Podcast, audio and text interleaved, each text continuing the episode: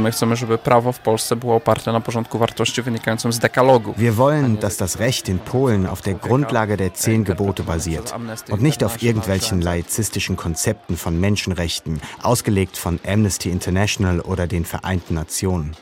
To raczej są e, partie, która wszystkim chciałaby autorytarnego systemu władzy, Sie streben nach autoritärer Herrschaft und halten die Demokratie für ein schlechtes System, besonders die liberale Demokratie. Sie wollen die Freiheit einschränken und die Rechte von Minderheiten beschneiden. Und ihr hierarchisch-autoritäres Modell gründen sie auf der Religion. Diese Gruppen werben den Durchschnittskatholiken an. Sie setzen ihn unter Druck, damit er in ihre Hasspropaganda einstimmt. Ein perfides Vorgehen. Sie vergiften die Sinne der Menschen und nutzen die Religion, um Hass zu verbreiten. Sie instrumentalisieren die Kirche. Faschismus von Gottesgnaden, Polens extreme Rechte und die katholische Kirche. Eine Sendung von Martin Sander. 12. Dezember 2023. Im Plenarsaal des Sejms, dem polnischen Parlament, vollzieht sich ein Machtwechsel. Nach acht Jahren ist PiS, die nationalkonservative Partei Recht und Gerechtigkeit, abgewählt. Donald Tusk, Anführer der liberalen europafreundlichen Bürgerplattform, stellt die neue Regierung vor. Währenddessen findet im Foyer des Parlaments ein Empfang statt. Musik erklingt im Kerzenschein eines neunarmigen Chanukka-Leuchters. Ein paar Politiker und einige geladene Gäste feiern das jüdische Lichterfest. Da tritt der Abgeordnete Grzegorz Braun auf den Plan. Braun ist Monarchist und Katholik. Er gehört zur Führung der Konföderation, einer Partei am rechten Rand des politischen Spektrums. Braun greift zum Feuerlöscher und löscht die Kerzen. Dann geht er auf eine Frau los, die ihn zurückhalten will. Schwaden des Pulverschnees vernebeln das Foyer, bis man im benachbarten Plenarsaal aufmerksam wird. Die Mehrheit der Abgeordneten ist entsetzt und empört. Schließlich tritt Braun ans Rednerpult und verkündet. Wysoka Izbo, nie może być miejsca na akty rasistowskiego Hohes Haus, es darf keinen Platz für einen rassistischen, völkischen, wilden, talmudistischen Kult auf dem Gelände des Sejm der Polnischen Republik geben. Nach meinem Verständnis spricht Ignoranz aus den hier Versammelten. Sie sind sich der Botschaft dieses kultischen Aktes nicht bewusst. Herr Präsident, man hat mir hier rassistische Motive unterstellt, während ich Normalität und Gleichgewicht wiederherstelle, indem ich diesem satanistischen, talmudistischen und rassistischen Triumphalismus ein Ende setze.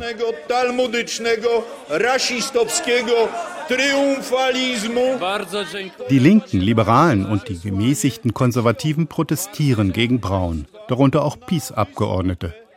Das Präsidium des Sejms kündigt ein Verfahren zur Aufhebung der Abgeordnetenimmunität an.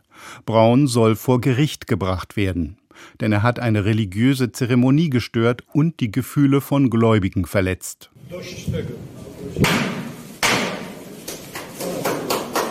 Bravo!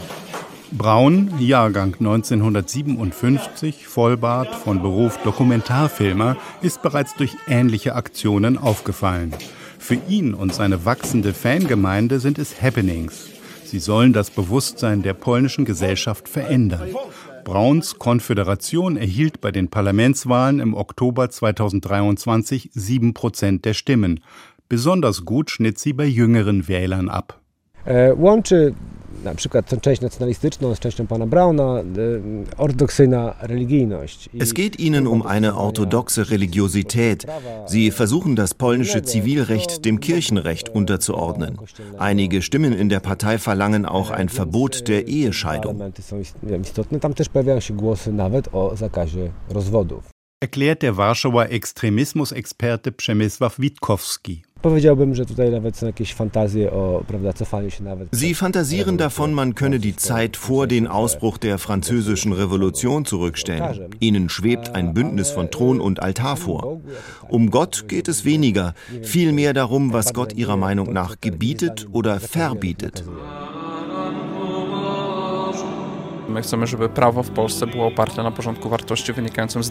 Wir wollen, dass das Recht in Polen auf der Grundlage der zehn Gebote basiert und nicht auf irgendwelchen laizistischen Konzepten von Menschenrechten, ausgelegt von Amnesty International oder den Vereinten Nationen.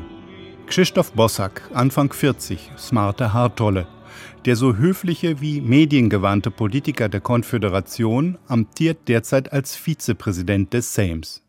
Sein Parteifreund, der Jungunternehmer und Steuerberater Sławomir Menzen, hat die Ziele der Konföderation so zusammengefasst. Wir wollen keine Juden, keine Homosexuellen, keine Abtreibung, keine Steuern und keine Europäische Union.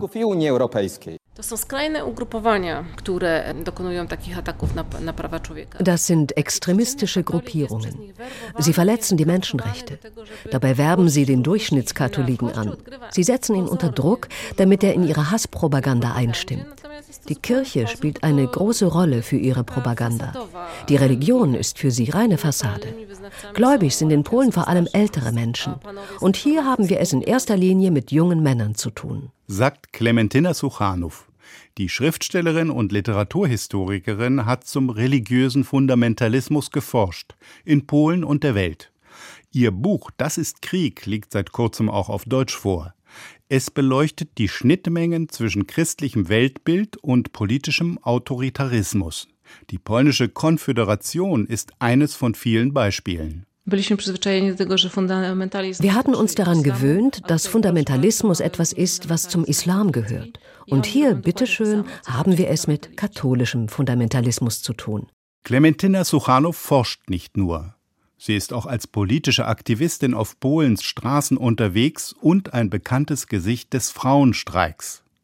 Seit 2016 hat dieser als größte außerparlamentarische Opposition immer wieder gegen die autoritäre Peace-Herrschaft unter Jarosław Kaczynski protestiert.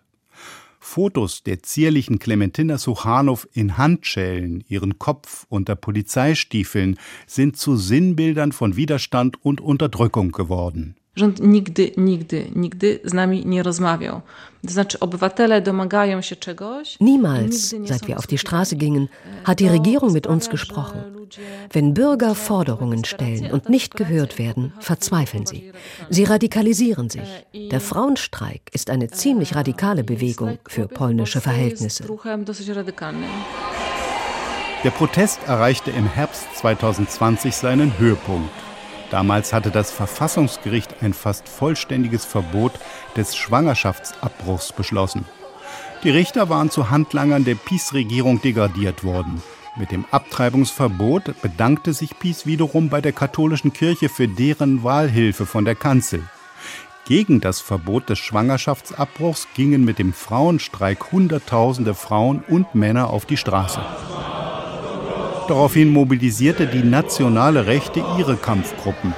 Ihr Wahlspruch, wir verteidigen die katholische Kirche.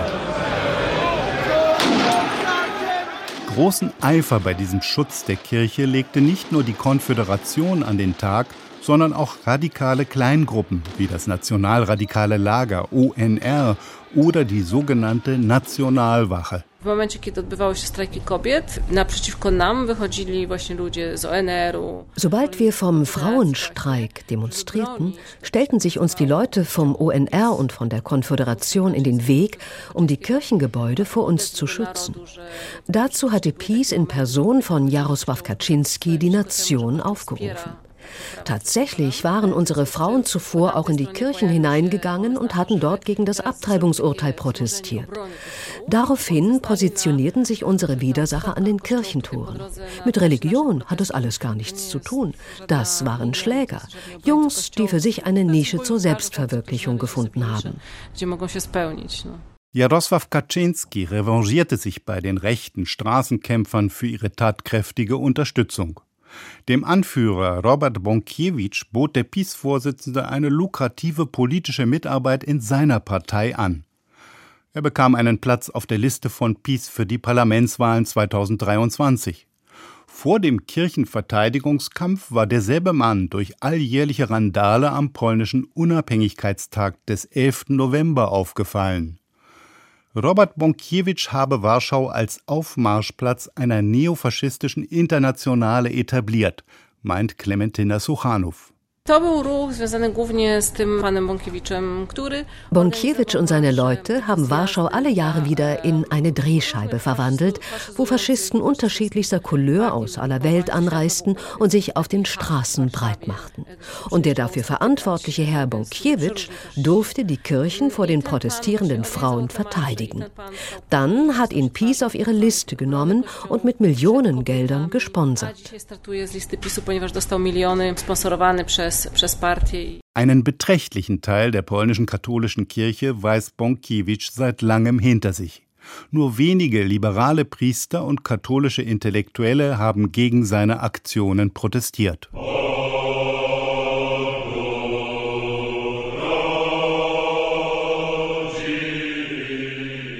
Die nationalistische Rechte Polens vereinnahmt die katholische Kirche nicht erst in letzter Zeit. Sie tut es seit über einem Jahrhundert. Das Zweckbündnis der beiden ungleichen Partner überstand unterschiedliche Herrschaftsformen, sogar den Kommunismus. Zuweilen mündete es in rohe Gewalt.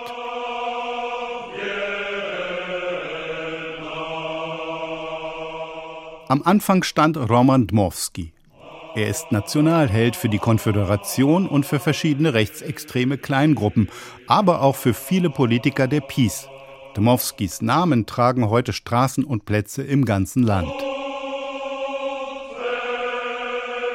Ende des 19. Jahrhunderts hatte der studierte Biologe Dmowski eine politische Bewegung unter dem Namen Nationale Demokratie ins Leben gerufen. Kurzform Endecja. Damals gab es Polen nicht als Staat, denn das Land war geteilt zwischen Russland, Deutschland und Österreich. Dmowski strebte ein unabhängiges Polen als reinen Nationalstaat an. Juden, Ukrainer, Deutsche und andere Minderheiten, die in Polen lebten, sollten darin keine Rechte besitzen. Dmowski konnte mit Hilfe des katholischen Klerus Macht gewinnen. To znaczy, sam Dmowski nie był człowiekiem religijnym. Dmowski war ursprünglich Atheist und vertrat sozialdarwinistische Positionen.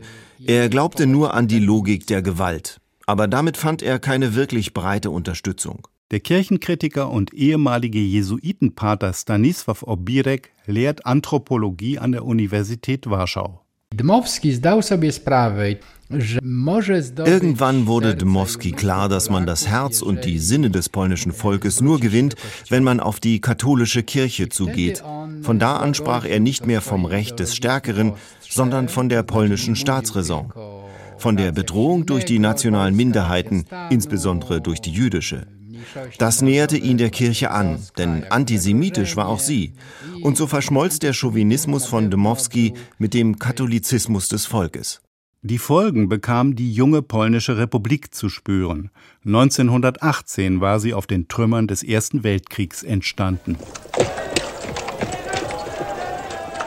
Im Dezember 1922 wählte die polnische Nationalversammlung Gabriel Narutowicz, einen international bekannten Ingenieur für Baugroßprojekte, zum Staatspräsidenten.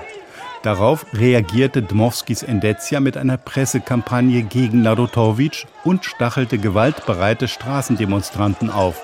Der Grund? Der neue Staatspräsident war zwar ein Mann der politischen Mitte, aber er hatte seine Mehrheit durch Stimmen von linken Juden und anderen nationalen Minderheiten errungen. Damit habe er, so das Dmowski-Lager, das nationalkatholische Polen verraten. Dieses wahre Polen dürfe Narutowicz auf keinen Fall repräsentieren. Wenige Tage nach der Wahl erschoss ein fanatischer Parteigänger der Endecja, der bekannte Maler und Kunstprofessor Eligiusz Niewiadomski, den Staatspräsidenten. Das Attentat fand mitten in Warschau statt, in der Sachenta, der bedeutendsten staatlichen Kunstgalerie, hier in einem Spielfilm von Jerzy Kawalerowicz. Nach dem Präsidentenmord rief Julian Tuwim, einer der bekanntesten polnischen Schriftsteller seiner Zeit und jüdischer Herkunft, der Endecja entgegen. Das Kreuz hattet ihr auf der Brust und den Revolver in der Tasche. In den Jahren danach schloss sich die Endecja weiter mit dem Klerus zusammen und besaß zunehmend Vertrauen unter den Bischöfen. Der Katholizismus sei die Essenz des Polentums, schrieb Dmowski 1926. Die Staatsgeschäfte führten zwar andere Parteien, doch der Einfluss von Dmowski und seiner Endecja auf die polnische Gesellschaft wuchs und verfestigte sich auf lange Sicht. Als Roman Dmowski Anfang 1939 im Alter von 74 Jahren starb, geriet sein Begräbnis zur politischen Sympathiebekundung von katholischen Geistlichen und Laien.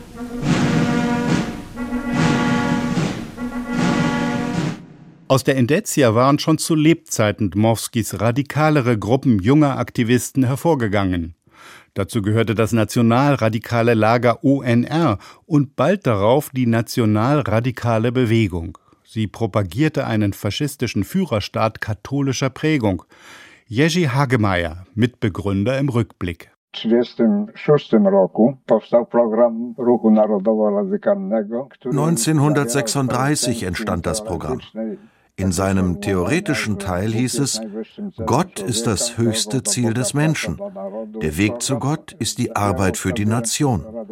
Wir forderten eine grundlegende Agrarreform, die Verstaatlichung von Banken und Wäldern, eine Einheitsorganisation zur Erziehung des polnischen Volkes. Außerdem sollten die Juden Polen verlassen. Mit ihrem Konzept eines katholischen Führerstaats wollten sich die Nationalradikalen von Stalins Sowjetunion abgrenzen, aber auch von Hitlerdeutschland. In antisemitisch gesinnten Teilen des polnischen Bürgertums und der Studentenschaft fanden sie Anhänger. Sie erzielten Aufmerksamkeit durch Straßenkämpfe, denen jüdische Polen zum Opfer fielen. Eine entscheidende Rolle für die Nationalradikalen spielte die charismatische Erscheinung ihres Anführers. Bolesław Piasecki, Jahrgang 1915, stand in den 1930er Jahren erst am Anfang einer langen und wechselvollen politischen Karriere im Dienste des katholischen Nationalismus. In der Endetia sozialisiert, radikalisierte er Teile dieser Bewegung außerparlamentarisch. Dabei blieb er den Grundideen von Roman Dmowski treu. Es gibt nur wenige polnische Politiker des 20. Jahrhunderts, die so gewaltige Emotionen ausgelöst haben wie Bolesław Piasecki. Glaubt Antoni Dudek, Politikwissenschaftler der Warschauer Kardinal-Wyszyński-Universität, hier in seinem Podcast zur polnischen Geschichte. Für die einen war er die schwärzeste Gestalt der polnischen Politik des 20. Jahrhunderts, für die anderen ein Patriot, in schwersten Zeiten bemüht, die wichtigsten Werte für Polen zu bewahren. Piasecki konnte vor dem Zweiten Weltkrieg keine Macht im Staat erringen. Auch unter deutscher Besatzung blieb seine Rolle innerhalb des nationalpolnischen Widerstands marginal. Eine kleine ihm untergeordnete Gruppe kämpfte mit der Waffe gegen sowjetische und jüdische Partisanen.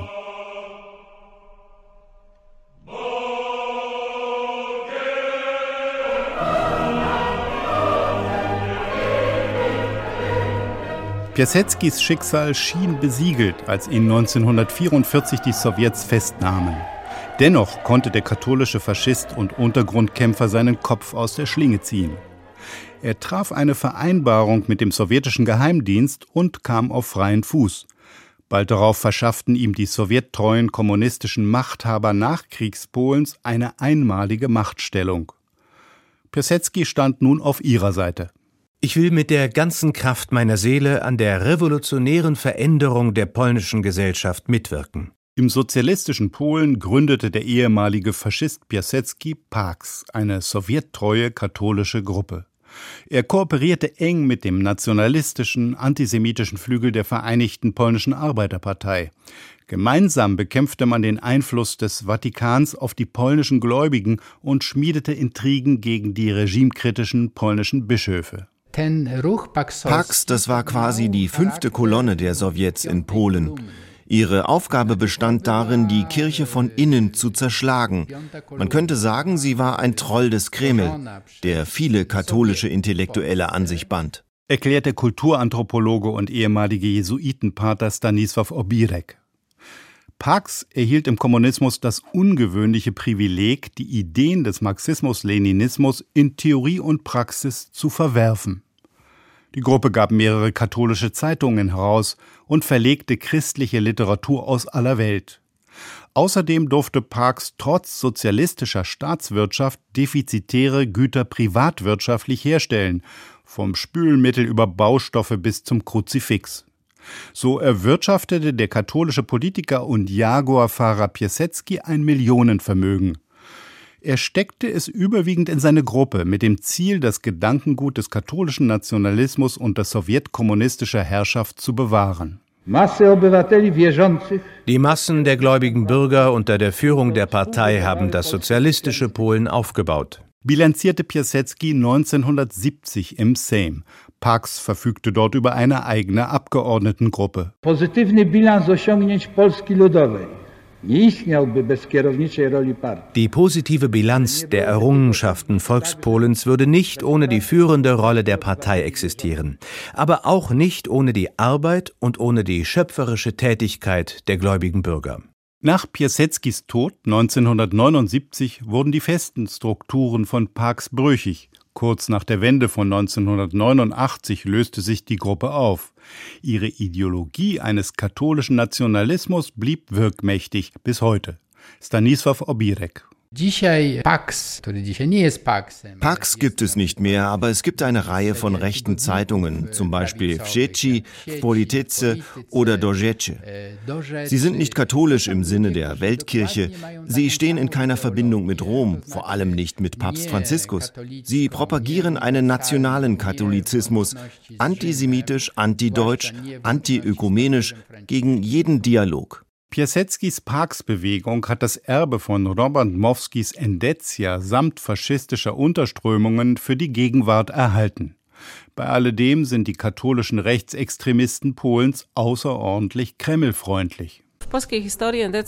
Die Endetia hatte immer eine Schwäche für Russland. Sie haben das im Blut, sagt Klementina Suchanow. Bereits zwischen den Weltkriegen pflegte Roman Mowskis nationale Bewegung Geheimverbindungen zur Sowjetunion.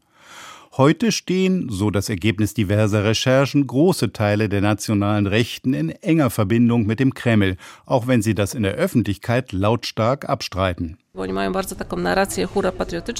Sie pflegen den polnischen Hurra-Patriotismus, aber nur an der Oberfläche. Sie sind dazu gezwungen, sich rhetorisch gegen Russland zu wenden, weil die polnische Gesellschaft aus historischer Erfahrung Angst vor Russland hat.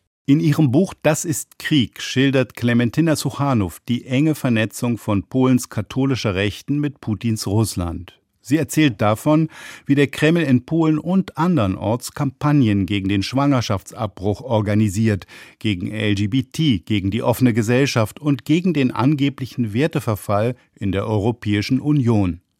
Auch Stanisław Obirek ist sich sicher. Zahlreiche Untersuchungen belegen es. Die polnische Rechte wird zu einem beträchtlichen Teil durch den Kreml infiltriert, inspiriert und finanziert. Zu dieser katholischen Rechten gehören außerparlamentarische Kampfgruppen, Teile von Jarosław Kaczynskis PiS und die offen ukrainefeindliche und kremlfreundliche Konföderation, die im Oktober 2023 mit über sieben Prozent der Wählerstimmen in den Sejm einzog. Grzegorz Braun von der Konföderation stellte sich im Dezember 2023 als Retter des christlichen Abendlands dar, nachdem er eine Chanukka-Feier im Foyer des Sejms mit dem Feuerlöscher beendet hatte. Dafür drohen ihm staatsanwaltschaftliche Ermittlungen und der Verlust seines Abgeordnetenmandats. Im Januar 2024 beharrte Braun auf seinem Feindbild. Zjednoczony Front Hanukowo, Eurokołchosowo. Eine Einheitsfront aus Chanukka, Eurokolchos und Covid-Kriegern hat das Urteil über mich gesprochen. Noch bevor die Staatsanwaltschaft eine Anklage zusammenzimmern konnte. Akt oskarżenia. Grzegorz Braun stellt sich wie viele Gleichgesinnte als Opfer einer totalitären laizistischen Staatsmacht und ihrer Medienpropaganda dar. Damit hat er in den sozialen Medien viel Zustimmung bekommen. Der Dokumentarfilmer und Reaktionär greift auf eine lange, in immer neuer Form auftretende Tradition zurück und strebt nach mehr Macht in der Zukunft. In SWR 2 Glauben hörten Sie eine Sendung von Martin Sander, Faschismus von Gottesgnaden, Polens extreme Rechte und die katholische Kirche, Redaktion Ulrich Pick.